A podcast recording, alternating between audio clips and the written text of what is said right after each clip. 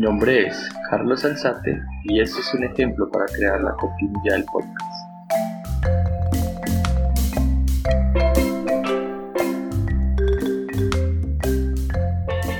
La mayoría de los científicos desea propagar el conocimiento de su materia y aumentar sus ingresos.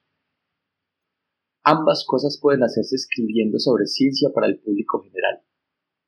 Si además puede uno vender el artículo en el extranjero, es posible llegar a ser un exportador invisible.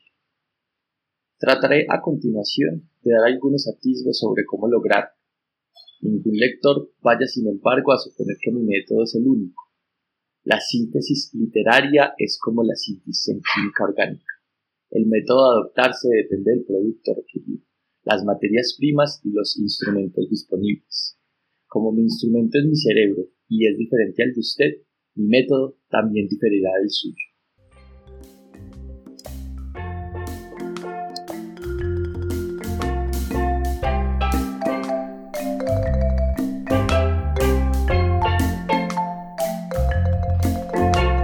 Este es un ejemplo para la despedida del podcast.